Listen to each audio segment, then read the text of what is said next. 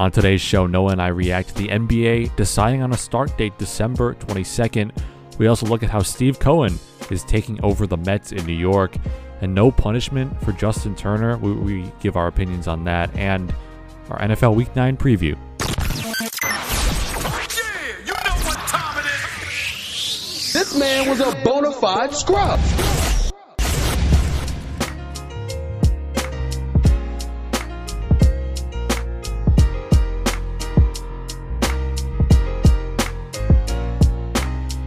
To the Bonafide Scrubs podcast. Noah Levine will swing as usual. A little crazy week because of the election.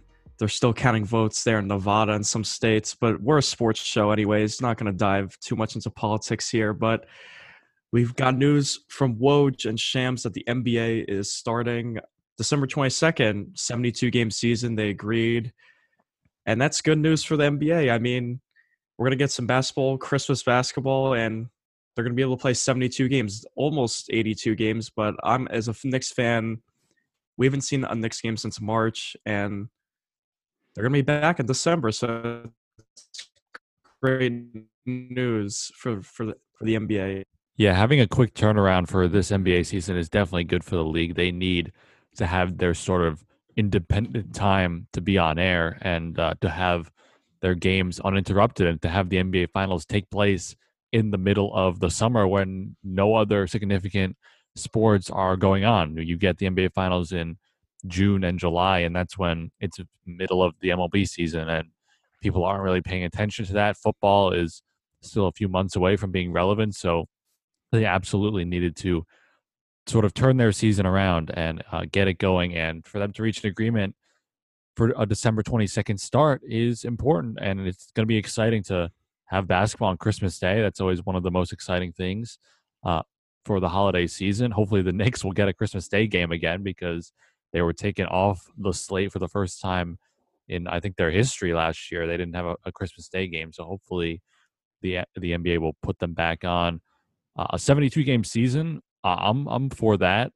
Uh, we saw that the, in the lockout year they had what did they have 66 games, Noah. So it is Yeah. very similar to to that.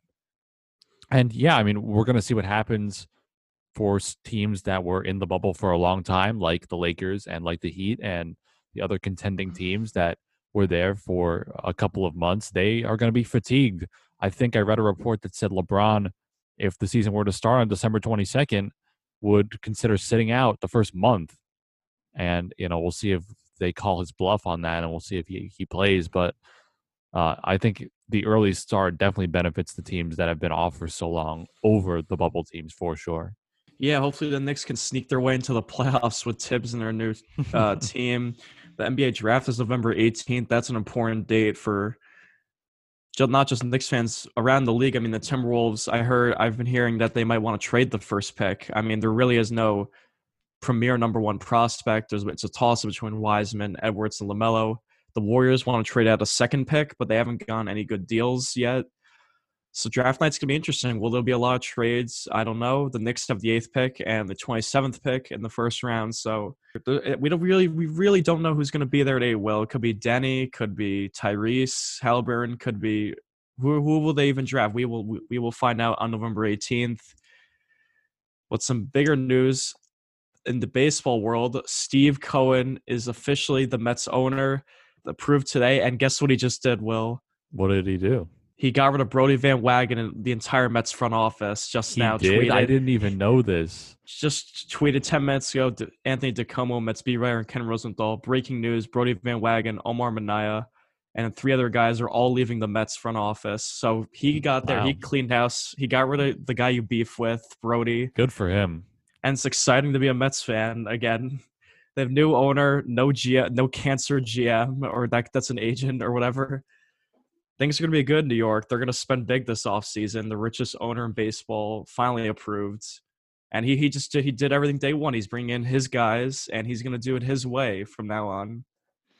Yeah, that's a really smart move by him. I obviously am not a uh, a Van Wagenen supporter. I don't think he's done very much at all for the Mets franchise, and it's clear that neither did Steve Cohen. And he got ended up getting rid of them all. He's going to bring his own people to help advise him, and uh, it's. I mean, I'm not a Mets fan, but it's good. I think you're in support of him really taking control and just being uh, the owner that you want him to be, where he's not just going to sit by and be passive and let people control his team. It's going to be him, and it's going to be his franchise, and it's going to be up to him. Uh, you know the decisions that they make. So I think that's really smart, getting rid of Van Wagenen and everybody else, and just because those those people have not been successful. They have not built a Mets team that was competitive. They had the best chance for getting into the postseason last year with a 16 team format. And they couldn't even do that in a year where it was nearly a given. Two teams from every division ended up making it, and they couldn't even do that. So, absolutely, uh, I think that would be a fireable offense, especially under new ownership. And clearly, uh, he's getting things done right away. Brand new owner usually cleans house, and he did it. He's going to build. I mean, the Mets didn't have that many analytic guys. They weren't like the Rays, Yankees, or teams that were competitive for the last couple years. Yeah, they had they had one of the smallest analytic departments in the in the MLB, and they had not been successful uh, without a nice analytic department. And he's gonna hire a bunch of analytic guys, new GM coming in. They're gonna they're gonna fix the team. What it was, um, Van Wagenen hurt us with the Diaz and Cano trade. I mean, Cano was fine. Diaz has been all right, but just really we gave back one of the best prospects in baseball, Kelenic, away to the Mariners. That was not a good a win now move that failed. I mean, I expect Cohen and his new regime to make a bunch of trades and moves this offseason. I mean, he's the richest owner and and he wants to win. He's a lifelong Mets fan. He wants to win. He's going to try to get the Francisco Lindors of the world. He's going to try to make moves and try to hire the right people. The Mets are taking over the are they're taking over New York, baby. They are taking over New York. we'll see they're taking over New York baseball because the Yankees they've been stale. It's been every year postseason exit early. The Mets haven't gone to the playoffs, but they're going to be back very soon. Depends on what they do with this offseason. And no better way to do that than to have the richest owner. Do you really think there's going to be a, a quick turnaround for success just because the owner is rich now? I mean, is that something that you believe in as a fan? Because I wouldn't put too much of my hope into that just because the way teams build in the MLB, it's not really through free agency. We saw Mookie Betts he signed with the Dodgers, and obviously they won the World Series, but that team was already a, a contending team. That was sort of just piling on another great player. So I don't know. I, I wouldn't, as a Mets fan, if I were putting my hope into Steve Cohen, I think that might be a mistake. He it depends on who he hires. He obviously has, uh, you know, all these positions now available. He's going to have to bring in some guys that uh, people are going to believe in. But I think it really just depends on who he brings in uh, in the front office. We'll see if those guys make a change at the manager position. I know managers in baseball don't necessarily matter anymore, uh, but we'll see what direction they go with that. If they keep uh, who's their guy? I, I just Rojas. He he didn't, he didn't get rid of him. He left him, but he Luis Rojas. got rid of the whole front office. Yeah, I mean, it'll, it'll, be up to the new front office to if they want to keep him around. Uh, I think signing a player like Lindor, trading for him, obviously is going to make your team more talented and it's going to make you uh, better. But they're going to need a little bit more than just a couple big name free agents. They're going to need to get uh, a better farm system. They're going to lean into analytics a little bit more, and uh, you should see a little bit of, of a different Mets team under Steve Cohen. Yeah, Steve Cohen. I'm so he just got approved today, and he cleans house already. That just shows me that he's poised. He wants to get to work, and he wants to change this Mets franchise where they've been living almost living in poverty the last 20 years with the Wilpons, refusing refusing to spend money. I mean, no, um, it wouldn't affect many teams if they got a rich owner, but I mean, since it's the New York Mets, it's a New York team, and he really wants to spend. I mean, it's going to definitely help out the team. They're going to be able to re- retain players they weren't able to retain before, so that's a plus. I know you don't build in free agency, but when you have Brodie Van Wang as your GM and they he gives away one of the top prospects in baseball, I mean, and you don't have that, you're going to be um, in much better shape with building this roster. So maybe not they'll not make the playoffs next year. I don't know when they'll make it. Can't predict the future, but they're going to make moves. And if they get Bauer, maybe Lindor, I mean, they'll be a they'll be a fun team, but it, it's going to be more of a, a long term. It's a good good long term investment for the Mets with Steve Cohen, and he did not waste any time at all. Yeah, and it's a good investment for New York sports. I mean, I'm no Mets fan. I certainly like to take my fair share of shots at them, but it does bother me that cities like Boston and and LA now this year that these cities are experiencing such great sports success in all, in all their sports. I mean, look, the Bruins win the Stanley Cup sometimes. Obviously, the Pats have been a dynasty. The Red Sox get a couple titles here and there. Uh, it really, it's funny because the Celtics, which is the team with now tied for the most championships in their league, you know, they haven't actually won in over 10 years, but it does bother me that those cities they get to have their teams be successful all the time and then in New York we get the Jets and the Giants who are awful. The Mets have been like you said living in poverty and the Yankees have been a, disappointment. They've kind of been touted as this World Series juggernaut and they haven't even made it uh, in over 10 years. So I think Steve Cohen coming in and shaking things up not only will it maybe get the Mets to be competitive again, but it will wake up the other franchises, especially the Yankees, who say, look, we're not just over here untouched for attention for all the players that want to come and play in this city. Now we have to worry about the other team, which finally has a legitimate big market owner. So I, I think this is going to be beneficial for not only the Mets, but just for New York sports. Yeah, it's it's great. I mean, hopefully the Knicks can turn things around because it looks like the Nets. I mean, they struck gold in free agency. They got Kevin Durant, who many people proclaimed to be the best player in the world at the time. They got Kyrie, who's a who's a great point guard who had some clutch finals runs with LeBron. But yeah, this is great for New York sports. The Rangers from the uphill. They had the first pick in the draft. They got maybe a superstar, and in their first pick, and they have a lot of young players budding. The Islanders almost made a cup run I mean, the Devils are New Jersey, but uh, they're not in the New York market. But they are they're horrible, so I guess they're relevant. But Islanders, Rangers on the uphill, Mets and Yankees maybe going to be on an even playing field moving forward.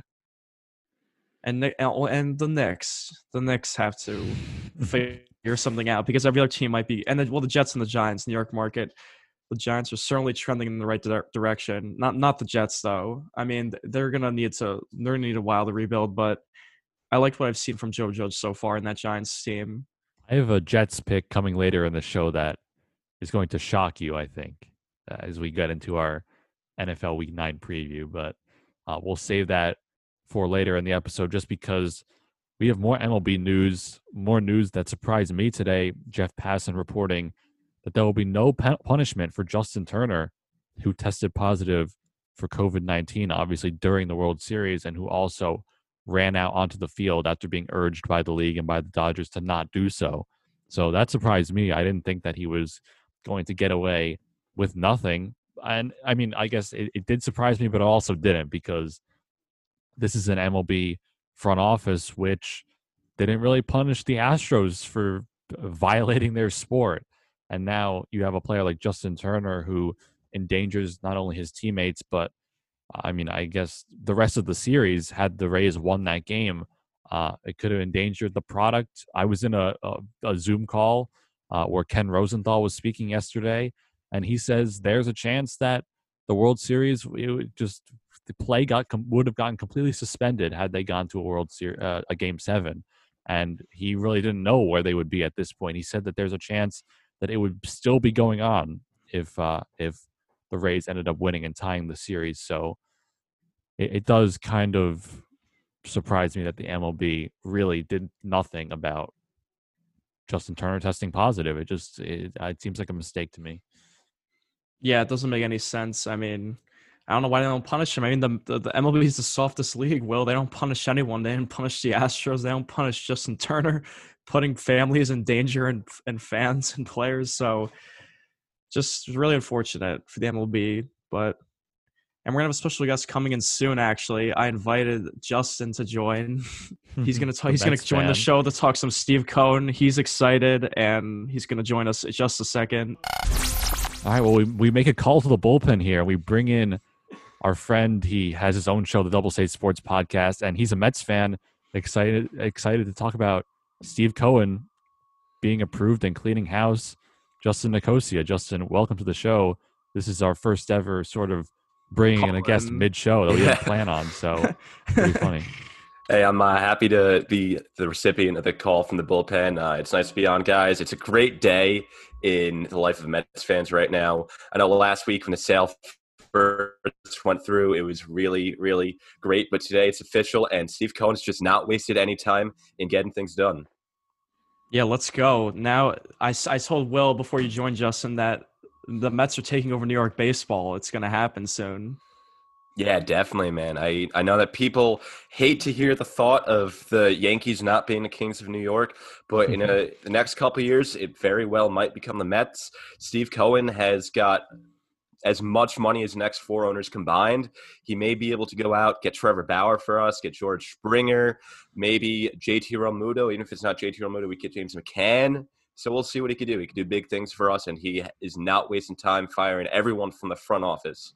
Yeah, and as a Mets fan, as a Mets fan, how much faith are you putting in Steve Cohen? Because I was just saying to Noah that MLB teams aren't necessarily like teams like the, in the NBA where they build through free agency. You got to kind of have that farm system and have a sort of well-rounded mm. team. One star isn't necessarily going to put you over the top.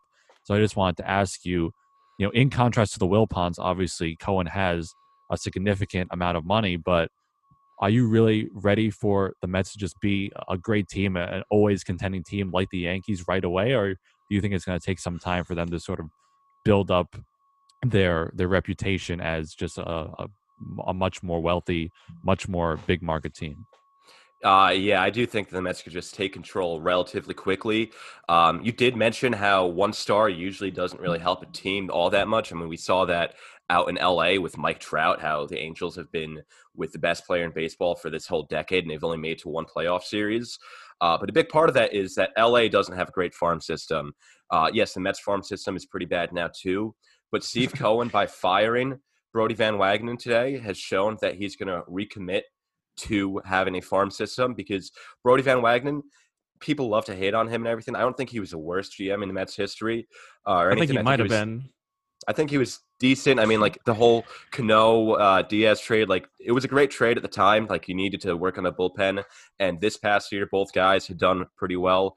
Uh, but at the same time, you you know got rid of Kelenic, you got rid of a couple other prospects. Dunn was another guy that you got rid of. You got two huge prospects you got rid of. So you got rid of most of the farm system, uh, and by firing BVW, I believe that Cohen is trying to focus more on having a farm system, but at the same time, he's going to be able to build through free agency with all this money that is just coming into the team.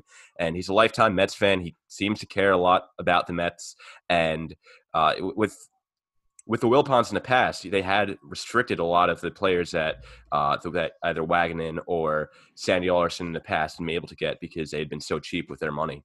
Yeah, those are all good points. I think let's talk about the Mets and the Yankees for a second. So, Lindor, what do you think, Justin? Do you think Cohen is going to make a bunch of moves this offseason? Do you think, what do you think? Do you, what would the Mets have to give up to get a Francisco Lindor, you think? Now, the thing with Francisco Lindor, I saw some tweets by Andy Martino, uh, who is the Mets beat writer on uh, SNY. Uh, let me just pull up real quick. He was saying that the Mets need to give up a pretty hefty price if they were to get Lindor, which theoretically would be uh, would be pretty true. He kind of threw around something like um, Dominic Smith. He threw around like Dominic Smith, uh, J.D. Davis, and Amed Rosario as one of the things. Now, the thing there is if the Indians had competent ownership, then sure, that might be uh, kind of like in the realm of possibilities of the price they'd be asking for. But you've got an ownership in Cleveland that has been on record of saying, Indians fans, be happy with Lindor now while you have him because he's not a part of our future. He's got one year left on his contract, which already kind of lowers his value a little bit. And the fact that the Indians have been cheap with their players in the past, uh, really willing to get rid of players for almost nothing. Like we saw that with the Bauer trade last year, and we've been saying with all the comments that he's had in the past. Uh, the Indians really don't have much leverage in this situation. So uh, I think Cohen would not have to give up as much as Martino thinks he's going to have to. And I think that uh, the market for Lindor, although it's going to be pretty uh, hot this offseason, it's not going to be it's it's not going to end up being as expensive as we might think. Well, what do you think about Justin, the Yankees trying to get Lindor? Do you think the Yankees? Well, are going to be are they going to be contention or? Well, the Yankees have a decision to make with DJ LeMahieu, and there was talks of him getting upwards of 25 million per season, and I don't really know how willing they are to give somebody who's uh, 32 years old, like LeMahieu is, I don't know how willing they are to give him a a five year contract worth 25 million per year. Um, I certainly would be somebody who would be willing to do that. LeMahieu obviously won the batting title this year in the short season. He is an elite defender, a former Gold Glove winner. So I do think he is worth it. If you're talking about swapping him out and bringing in somebody like Lindor, um, the fact that they would have to trade for him kind of limits my willingness to do that just because I don't know what they're going to be asking from the team like the Yankees. They might have to give up somebody like a Clint Frazier or a Miguel Andujar. And if you're giving up two, both of those guys in order to, to get Lindor, when you could just have both of them and sign LeMahieu, who has hit better than Lindor over the past two years, uh, is probably a better defender. Uh, I would think that keeping what they have now would be more beneficial to them than signing a player like Lindor. And it, would put a target on the Yankees back further. I mean, the Yankees are a team that obviously is the evil empire. They spend money left and right, and they would just be bringing in another $30 million star who is one of the premier faces in baseball. You're just going to bring him onto uh, another loaded team, and you know we'll see what that does. Teams are obviously going to be out there trying to to beat the Yankees and dethrone them. So I don't know. I kind of like the homegrown method a little bit more. You keep DJ around, you keep your younger players that seem to be promising, but I don't know. We'll see. The Yankees they haven't been shy in the past with adding stars, so uh, I think it is a possibility that Lindor comes to New York one way or another. Michael Kay really wants Lindor. He was talking about on the Kay show that DJ's 32 and Lindor's 28. If the Yankees are going to try to win the World Series, because running it back certainly hasn't worked. I mean, maybe Lindor's the missing piece. They signed Cole last offseason. Maybe another big spend could get them over the top, but we'll see. Justin, going back to the Mets for just a second, how do you feel about manager Luis Rojas? Because Steve Cohen, he obviously cleaned out free agency, uh, not free agency, the front office. uh, that they're going to be bringing in all new uh, front office reps, a whole new GM. Do you think that they'll keep Rojas around, or will it be up to the new front office to evaluate and, and bring in a new guy? Um, yeah. See, I'm not personally. I'm not really much of a fan of Luis Rojas. Um, I saw a lot of the in-game decisions he made, from lineup decisions to the bench, uh, who he put in to substitute, and uh, and the bullpen a lot of those decisions were pretty questionable from time to time. Uh, it's kind of hard as a rookie manager to have those decisions be effective every single time. Uh, but that being said, he only had one year so far and it's a shortened season.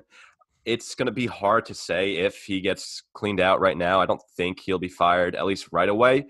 Um, but something that is a little bit interesting to know, I don't really know uh, that many people right now that would be like in a coaching carousel. But something that is pretty interesting to note is I don't know if you guys touched on this earlier in the show, but Alex Cora just got rehired by Boston, and we all know that he was the Red Sox manager during their World Series ring, and then he got fired because of the whole cheating scandal. And they brought him back this year after his uh, one-year suspension was over. Maybe it'll be yeah. interesting to see. It's kind of a long shot, but maybe it'll be interesting to see if the Mets bring Beltran back on. Uh, whether that's AJ Hinch as, too. The the Tigers decided to go with him as their next manager. So it seems like all those guys are making their return. Yeah, yeah. AJ Hinch went to the Tigers, so we'll see. Maybe the Mets will bring. I, am not sure they'll fire Rojas just because he only had one year so far, and uh, he seems to be kind of analytically driven, which is the way baseball is going. I don't really like it, but whether you like it or not, that's the way baseball is going. Uh, but it'll be interesting to see if they bring Beltran on back at some point because all the players, or not all the players, the coaches that have gotten fired from cheating scandals have been getting rehired the past week or two. Thomas hates analytics in baseball. He he so talks about it all the time. but anyways, for the Mets, if you had to pick one of these three players to have on your team for next year, you can only get one. Justin, would it be Realmuto, Lindor, or Bauer? Who do you think would be the best option for the Mets moving forward?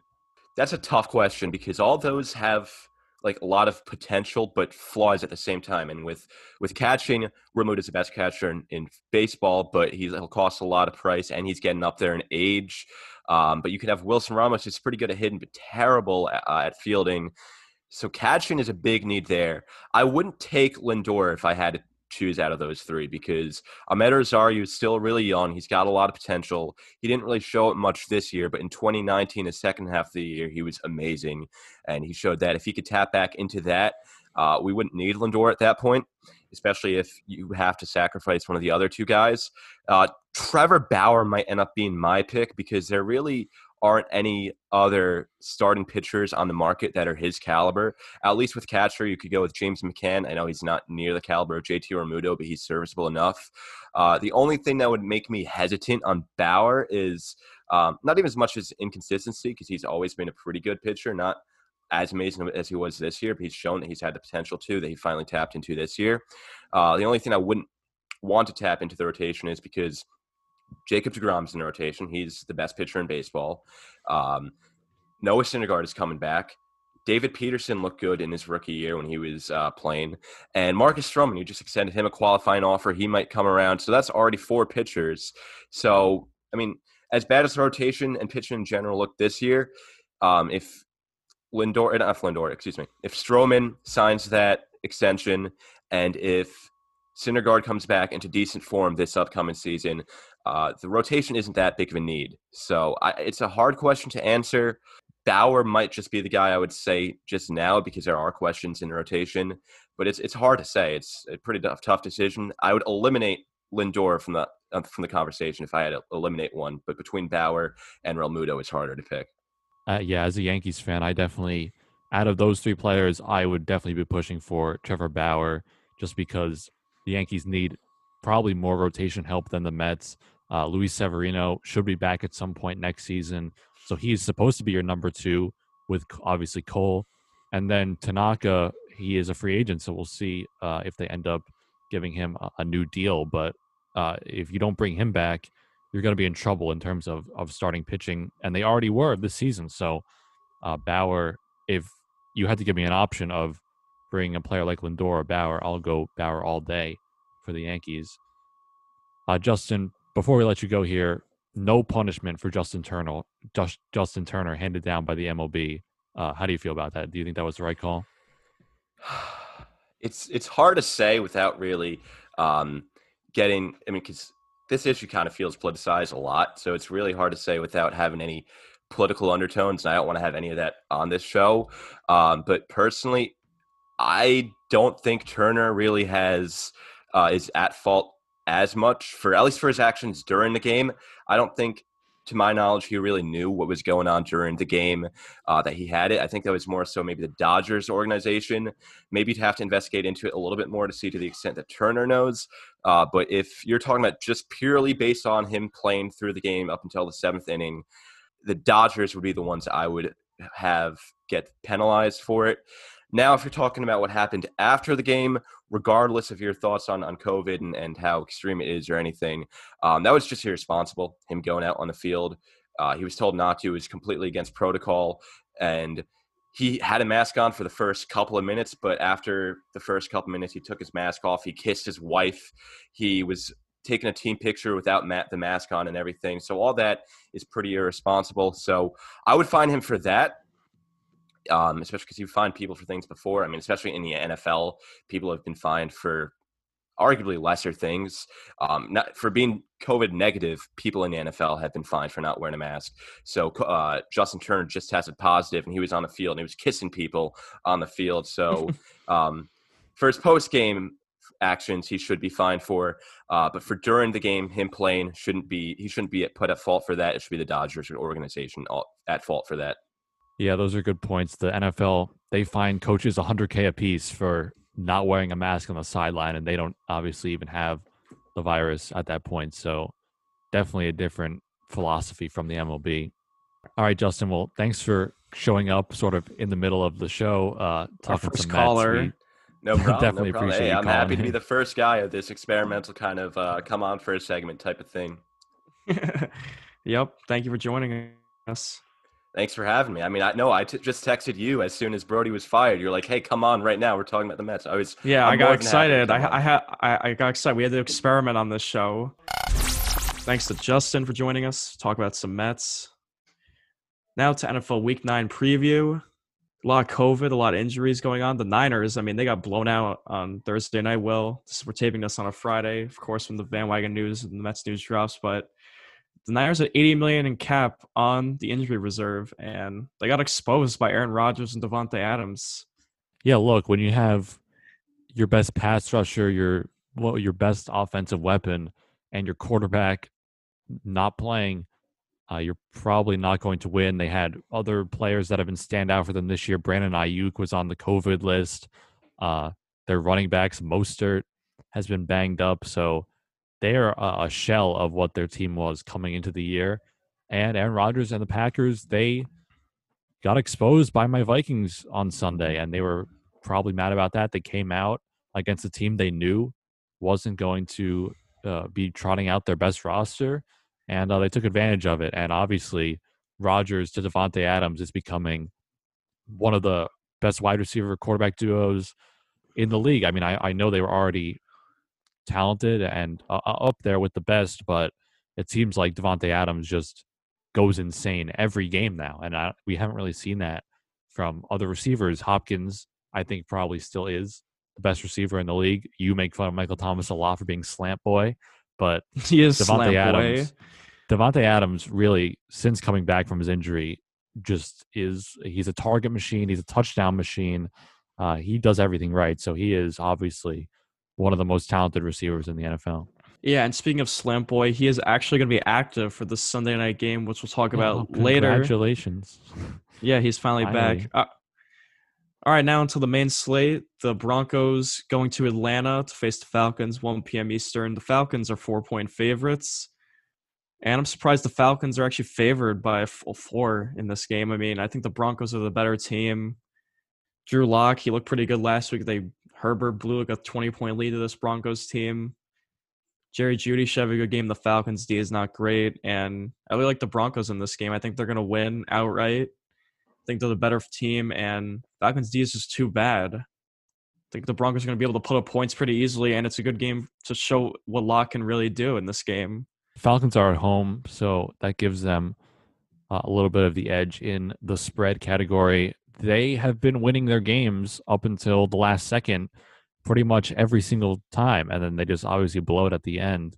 So, yeah, these are two teams that uh, that don't hold on to leads. They're kind of both in the same category. The Falcons, I think they're probably the worst team. I do agree with you, but the Broncos, they haven't had that consistency of having Drew Lock at the quarterback position all year. Uh, the rookies, Jerry Jeudy, has been kind of in- inconsistent because of that. Melvin Gordon and Lindsay have each been on and off the field. And their defense, Von Miller, obviously out for the year. Uh, it hasn't been up to the standard of what the Broncos D has been. So I guess I'll agree with you. I do think the Falcons, they just choke a little bit too often. But they do have the more talented offense, I think. So it should be pretty high scoring. Yeah, should be a good game. Poor Broncos with all those injuries. We thought they were going to make the playoffs, but then Lock got hurt. Von Miller and their whole team. I mean, Sun got hurt. When you lose your top players in most positions, you're not going to be a good team. All right, how about the next game? The Bears at the Titans. Both of these teams are on some losing streaks. I mean, the Titans, they got bested by Joe Burrow last week and they lost to Big Ben and the undefeated Pittsburgh Steelers. And the Bears, I mean, they were 5 and 1, but they lost the last two weeks. Who'd they lose? They lost the Saints and the Rams. So, yes, they're both on two game losing streaks. Tennessee is a six and a half point favorite.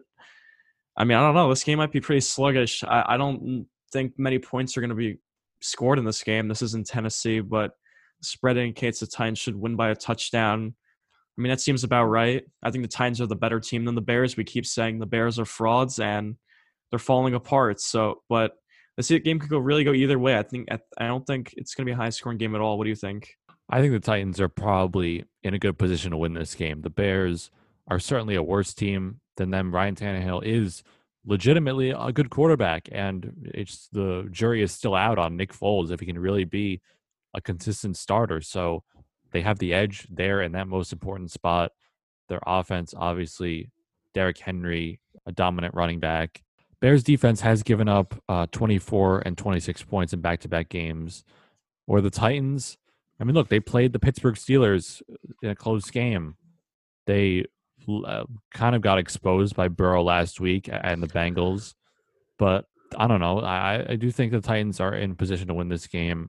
Bears, they seem more fraudulent to me, and I think the Titans are legitimately a good team. So I'll take them to win this game. Great reasoning, copying me on all aspects, but this game's Uh, boring. you know? Um, moving on, Ravens at the Colts. Ravens one half point favorites. Going to Phil Rivers. The Colts are off a bye, but I don't know why the spread's only one point. I don't believe in Phil Rivers. I know Lamar's a running back now. He got demoted from quarterback to running back, but Ravens are just a better team than the Colts. I mean, I don't see how the Colts win this game, to be honest. I, I don't think their offense is good enough, especially with your boy Jonathan Taylor playing 33% of the snaps last week. And he apparently can move people like a truck. But I don't know about that. I mean, the Colts, this offense isn't good. Ty is old. And it's Phil Rivers. I mean, Phil Rivers is a game manager. He's not going to go out and beat an elite team like the Ravens. So I go Ravens. I think they're going to win this game easily. The Jonathan Taylor usage is just obviously disgusting. He is active for this game. He did get a little bit banged up, so that did reduce his ability to be on the field, but he is active for this game. Uh, but that's not really going to mean anything. I, I do think the Ravens are probably going to win, but the argument for the Colts is they do have one of the NFL's best defenses, and Lamar Jackson has looked completely just uh, he's been completely shut down by even even bad defenses. So I, I could see the Colts sort of neutralizing the Ravens offense. There kind of has been some drama there with Hollywood Brown complaining that he's not getting the ball enough. Uh, it just it, it has not been the same Ravens team. So that's the argument there for the Colts. But the Colts they just have Philip Rivers, uh, a washed quarterback who is not very good. Their backfield is a, a mess. They just don't know what they're doing there, and they simply just don't have enough offensive weapons to contend with a, a team like the Ravens, which can score despite Lamar not throwing the ball well. So, yeah, it does seem like the Ravens will be able to come out on top for this game. Yeah, Ravens really should win this game. They're the better team, but you never know. The Colts, they're, they're a good team. They're coming off a bye. I don't think we bought into the Colts hype this year, but they're proving us wrong. They're tied with Tennessee for the division lead. So that'll be an interesting race going down the stretch. Pivoting to the next game, Panthers at the Chiefs. The Chiefs are 10 point favorites. I'm not sure they're going to win this game, but I think they're actually going to keep it close. I mean, Panthers are better than I thought certainly this year. Bridgewater and their offense is good. McCaffrey should be back for this game, right? Is he supposed to play? He's back, yeah, officially. I mean, I said they were better without CMC, but I mean, maybe they can win this game with CMC back. I don't hmm. know. I mean, the Chiefs' run has always been bad, and they're getting the best running back in the league back. Panthers D is not great, but this is gonna be a high scoring game. I, I expect Carolina to lose, but keep it within ten in this game. It should be high scoring. Mahomes kind of just carves up every defense as we've come to know. I don't think the Panthers have enough to keep up scoring wise with this team. So Chiefs minus 10, maybe they win by less than 10. So that could be a, a little bit too big of a spread. But yeah, it's just the Chiefs are a more talented team and they should get this win. Next game, your Vikings hosting the Lions. We got news earlier in the week that Stafford is on the COVID list. They're going to start who are they going to start? David Blough or uh, Chase Daniel, quarterback? We don't know yet. Golladay's out. It's just Marvin Jones, Hockenson, and the running backs going into Minnesota. Vikings off a good win against the Packers. Another divisional game for them. They're favored by four and a half. I expect them to easily win this game. I mean, if it's Blough or Chase Daniel, they're both not very good options. And the Vikings looks like they're playing better brand of football. They're letting Dalvin Cook run the ball more than they're like letting Kirk pass the ball, which is always good for the Vikings. I mean, Dalvin Cook could easily walk into another 100 plus yard game against the Lions. Poor run D. Vikings should win this game pretty easily here. Vikings should easily win this game, but that's just been the thing for them all year is the games that they're expected to win, they perform horribly in, and the games that are expected to be a one-sided game, they show up and they just uh, they play up to their competition. And we saw it with the Seattle Seahawk game, we saw it with the, the Tennessee Titan game, and we saw them actually be able to win against the Green Bay Packers on the road this past week. But then you get games like the Falcons where they give them their first win. They uh, have not been competitive with the lower tier teams in the league. So now you get a, a Lions team that doesn't have their starting quarterback. They don't have their best offensive weapon. They have a bad defense already. Everything should tell you that the Vikings come in there and they get a big win. And they're at home. So it, it just everything points to the Vikings winning, but you know, we'll see. I'll, I'll be rooting for them to win at least. Yeah, you never know with this Vikings team where they gave up 40 points to the Falcons and gave them their first win, but hopefully the Vikings can pull one out here. Uh, a very boring game coming up next. The Giants at the Washington football team. Washington, two and a half point favorites. Football team shot themselves in the foot last game. I mean, they could have tied it, but they went for two, went for the win in the fourth against the Giants a few weeks ago. They lost. I mean, the Giants are playing a great brand of football. They really should have tied that game against the Buccaneers if Jones just threw a better pass to who was that? I think it was one of the running backs out of the backfield. If he threw it in front of him, so behind him, Giants could maybe could have pulled one out in OT against the Bucks. Could have been a fun game, more fun game, but. I don't know who's going to win this game. I mean, the football team's favored. They're at home. Usually, divisional games are tough. But I think I'm going to go with the Giants here. I think they're the poised team. They're the better team. And I, I think Daniel Jones is going to have a great game. And I'm going to believe in the Giants here. And they're, they're going to win outright. I almost picked this game as one of my locks, and I would. Yeah, I almost said Giants. I would have. I would. I almost did it. Favor of the Giants, but I almost did it too. Yeah, I just, I just can't do it. The line is Washington two and a half. The Giants, they've been competitive in almost every single game, but they just obviously have lost nearly every single game. We saw it the last time they faced Washington. They kind of got bailed out by bad decision making on part of Ron Rivera, and they they kind of just didn't really care, I guess, about tying that game and going to overtime. So it seems like a difficult difficult game to predict. The line does indicate that as well. Uh, I guess I guess I'll, I will pick end up picking Washington just because the Giants won the first the first game of the matchup. Division games usually you end up splitting with other teams in your division, and they are at home for this one. So I'll take Washington. It's not my lock, but it almost was. Football team probably should win this game. I mean, they almost they they did outplay the Giants last game, right? There's no reason why they can't win this game, especially at home. I know there's no fans, but no traveling for them. All right, how about the next game? The Texans at the Jags. We just notif- just been notified that Minshew is out, so their second or third string quarterback is going to be starting. I think it's going to be Mike Glennon or, or some other guy. I don't I don't even know his name, but Texans have been playing certainly been playing better since they fired Bill O'Brien, and they're six and a half point favorites in this game. They should easily win. I mean, the Jag they beat the Jags easily last time in, especially with the Jags having a backup quarterback playing. There's no reason why the Texans cannot easily win this game by more than a touchdown. I completely agree. The Titans, uh, Texans blew them out in their last matchup. Jags, they're trotting out an even worse quarterback and even worse offense than they had the previous time. They're just they're not a good football team, and the Texans, they've sort of been screwed by their schedule and probably aren't as bad as their record indicates. So I think they can easily blow out the Jags this week more of the and, and up next one of the more interesting 1 p.m games seahawks minus three at the bills probably the best game in the 1 p.m window josh allen he's been pretty bad recently even though he got a win against the patriots last week will him and diggs show up this week against seattle's defense their poor defense but defense did play a little bit better last week mean, the Seahawks are only favored by three on the road. I mean, this is a tough game, but I'm just going to be, I guess, I'm biased. I think the Seahawks are going to win this game they're the better team and Josh Allen's good, yeah, but he's gonna make mistakes. He's a young quarterback. He still sometimes fumbles or throws picks.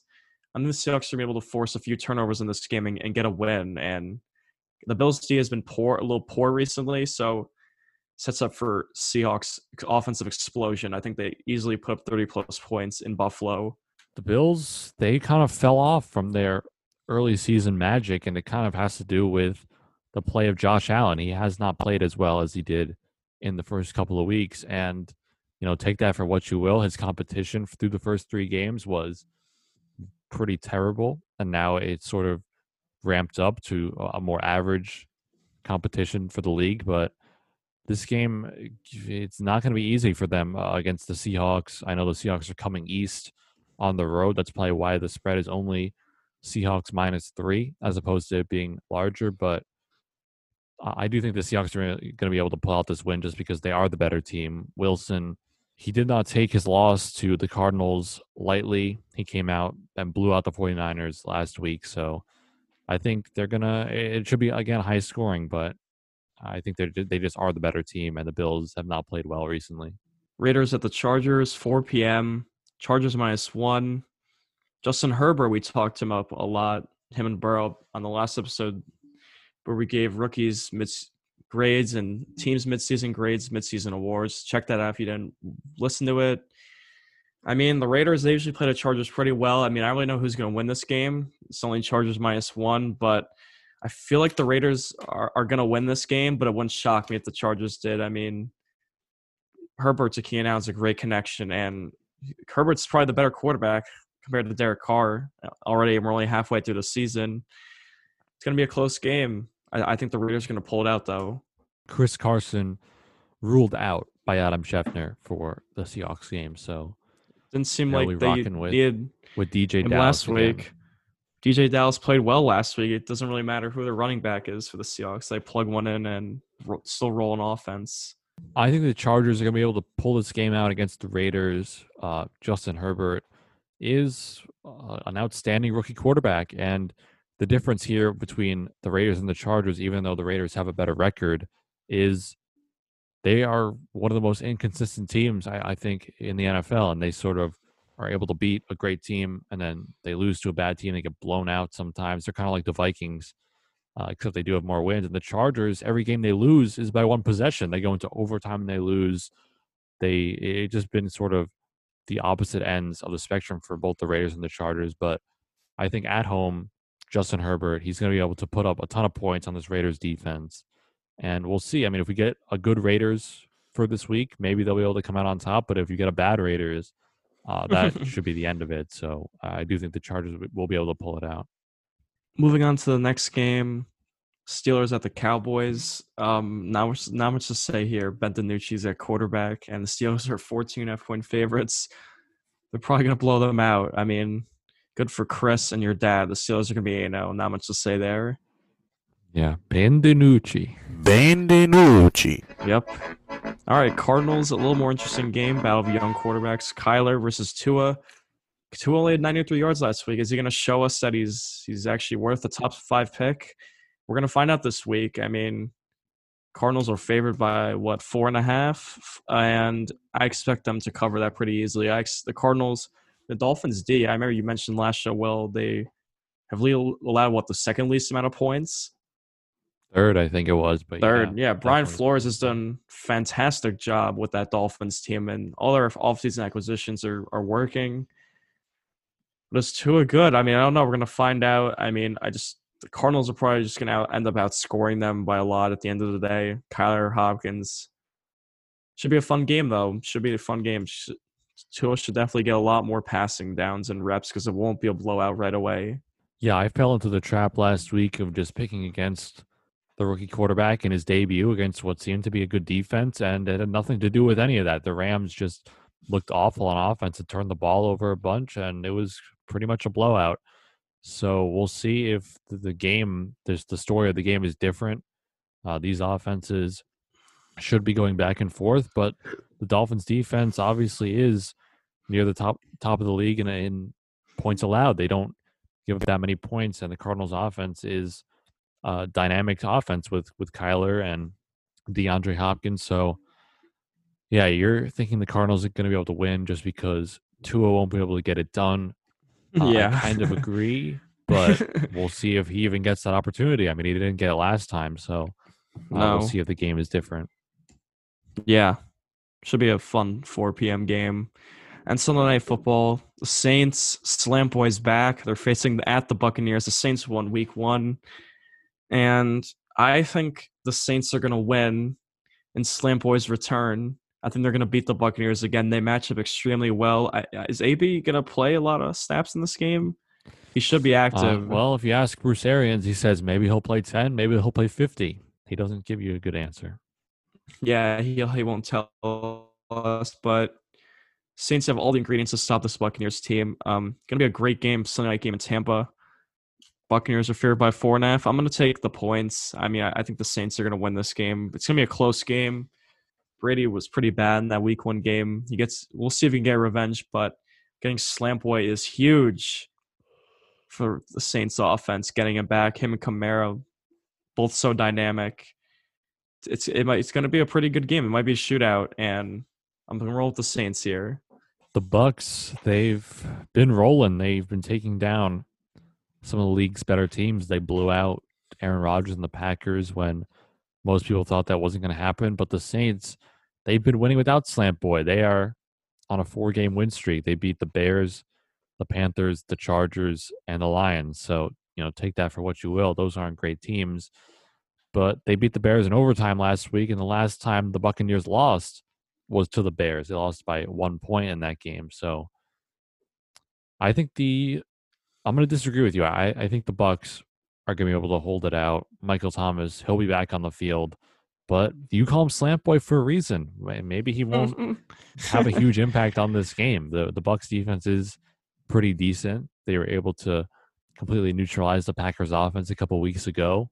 So this is the first time these teams are matching up uh, this season in the division. So uh, we'll Second see. time, Oh, it is week the one. Time? Yeah, I said that. Oh, Week the- one, the The Bucks Saints lost blew week them one. out week one. Yeah, yeah. All right. I don't know. Maybe you're right. But yeah, look, the, the AB is here. These are two wide receivers that AB is have, are, no, are like destroying their team chemistry. So That's true. It's a battle of diva wide receivers now. And the Monday night game, an ugly one. Sam Darnold might see ghosts on uh, on Monday night again. He plays the Patriots, but the Patriots are two and five. This is the exact same thing that happened last year. I mean, the Jets were at home in MetLife and he saw ghosts, but it's not going to happen. Patriots favored by seven. Um, Patriots should win this game it's about all bad teams, and I don't really know who's going to win this game. I could actually see a, a, a scenario where the Jets win this game by like a field goal, but then again, they are tanking, and it is Adam Gase's team, so probably going to end up losing. Actually, I'm going to transition this right into our locks of the week because I don't know. That's just how good of a host I am. oh yeah, Uh, my first, my first lock. I'm going to pick the Jets plus seven in this Wow. matchup. They're at home. so against the Pats. Both these teams, they've been the Pats have been bad, but the Jets obviously they're on another level of just atrocity this year. But I really do think that it's going to be an ugly, close game, and I think the Pats will struggle. I think they'll probably beat the Jets. I'm not going to sit here and be crazy and pick the Jets to get their first win. maybe you should. Like I don't know the the Jets. They they they have to win eventually, right? They have to. I mean, They Pats, don't. they They don't. as- They don't have to actually. the Pats they've looked as bad as as any NFL team. The Jets haven't looked like an NFL team. Nobody's going to be watching this Monday night game, but I think the Jets could lose by by six, by three. I said by I don't know. three. I by three seems realistic. But then again, Belichick hates the Jets, and he might want to stomp on them, and hopefully his team can do the same. Yeah, I think the Pats are going to win, but I think the Jets can cover. My next lock, I'm going to go with the Chargers. I outlined that game already before. If you get a bad Raiders team in here, the Chargers they're only favored by one point. I mean, if they win the game, they're going to win by probably more than one. So uh, I think they could get it done by three or seven. Uh, Herbert should look pretty good in this game again. And then my last pick, it's going to be the Texans over the Jags. The Jags they have uh, a backup quarterback coming in there the Texans blew them out in their last matchup. It should be more of the same here. So I think Watson and the Texans win by more than six and a half. I think they get it done by by a touchdown. Yeah, that's a pretty easy pick. I'll go right into my locks. Um, I'm going back to the Baltimore Ravens. Well, they failed me last week. They didn't win, even though I said I would take them 100 times out of 100 times in that spot. I'm going back to the well. They're going to beat the Colts only by one and a half. They're, if they win, they're definitely going to win by like three or more. So, yeah, I mean, I don't believe in this Colts team or Philip Rivers. The Ravens are the better football team, whether you like it or not. And second lock, I'll go the Broncos plus four. I think they're going to win the game outright. I really like their team. I, I think Drew Lock is going to have a three touchdown performance. Jeudy, bold prediction. I think he'll have poor defense. The Broncos will squeak one out. I think they'll win by like a field goal here because the Falcons are known for blowing leads and losing on last second plays. And the Broncos are going to kick a field goal in this game, I think, at the end. Other my third lock it will be the Cardinals. Um, not I'm just not putting the faith in Tua. I think the Cardinals are going to come in. They're off a bye. They're at home. Kyler Hopkins so lethal. The Dolphins D is good, but this is Kyler Murray. I mean, he's becoming an elite quarterback. We've seen week in and week out, and I think the Cardinals should be able to win by a touchdown here against Miami. Miami's been running a little hot. I don't know if they're not going to force Kyler Murray to throw th- like three picks like Goff did last week, and Dolphins going out west, so Cardinals going to win. It's going to be a tough game. Cardinals, Ravens, and Broncos are my three locks. All right, how about our fantasy features and flops? I guess I can go first again. Um, my fantasy feature is going to be Marvin Jones. Now, I am a Vikings fan. Uh, we did both pick them to win, but their defense is already one of the worst in the league, and they are down a handful of what they would hope to be starting cornerbacks this game. So their secondary already bad, even more beat up heading in. Marvin Jones is the number one for the Lions. Yeah, granted, he does have a backup quarterback throwing it to him. Uh, obviously, Golladay out, so he becomes the number one. But I, I don't think the, the Vikings are going to be able to go into this game and win without giving up at least two or three touchdowns to uh, wide receivers. And Marvin Jones certainly should be the recipient of at least one. So I'm to take Marvin Jones as my feature. He's on my fantasy team. I have him and Hockenson starting this week. Definitely could put up some garbage time points against the Vikings. My feature Chase Edmonds, Drake's out. And I read somewhere that the Cardinals' offense is actually better with Edmonds getting snaps and being on the field. So, I mean, the Dolphins' D has been great, but Chase Edmonds is a great runner. He's going to catch passes. He's definitely going to have at least like 15 fantasy points in this game. He could easily get a touchdown since I think Arizona is going to put up points. So I'm going to go with Chase Edmonds as my feature of the week. And for our flops, I'm going with Cam Newton. I can't justify myself picking the Jets in any scenario without the opposing team's quarterback having a bad game. And Cam, he's not looked good over these past couple of weeks. You've retracted your comeback player of the year pick from him Yeah. multiple times, not just once, but two or three times. So look, it's it's the Jets defense. Um the, the Jets they're they're just a, a terrible team, but Cam Newton uh, he has not looked great. So uh, I'm going to go with my flop. I, I don't know if they're able to score many touchdowns in this game. So without him doing that, I don't think he gives you the production you want out of your quarterback. No, that's fair to say. It should be a sluggish Monday night game. My flop's Derrick Henry.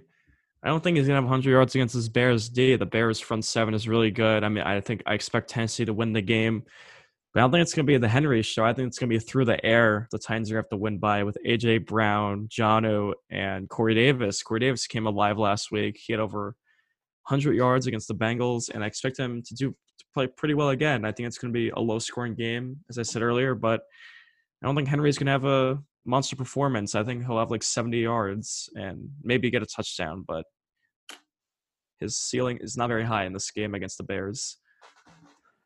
Out of every player in the NFL, we've hyped up probably Derrick Henry the most over the past two weeks. We've said that he is the scariest player to face after Halloween, and you're going to go in here the second game, Yeah, I October am. 31st, and pick him as your flop.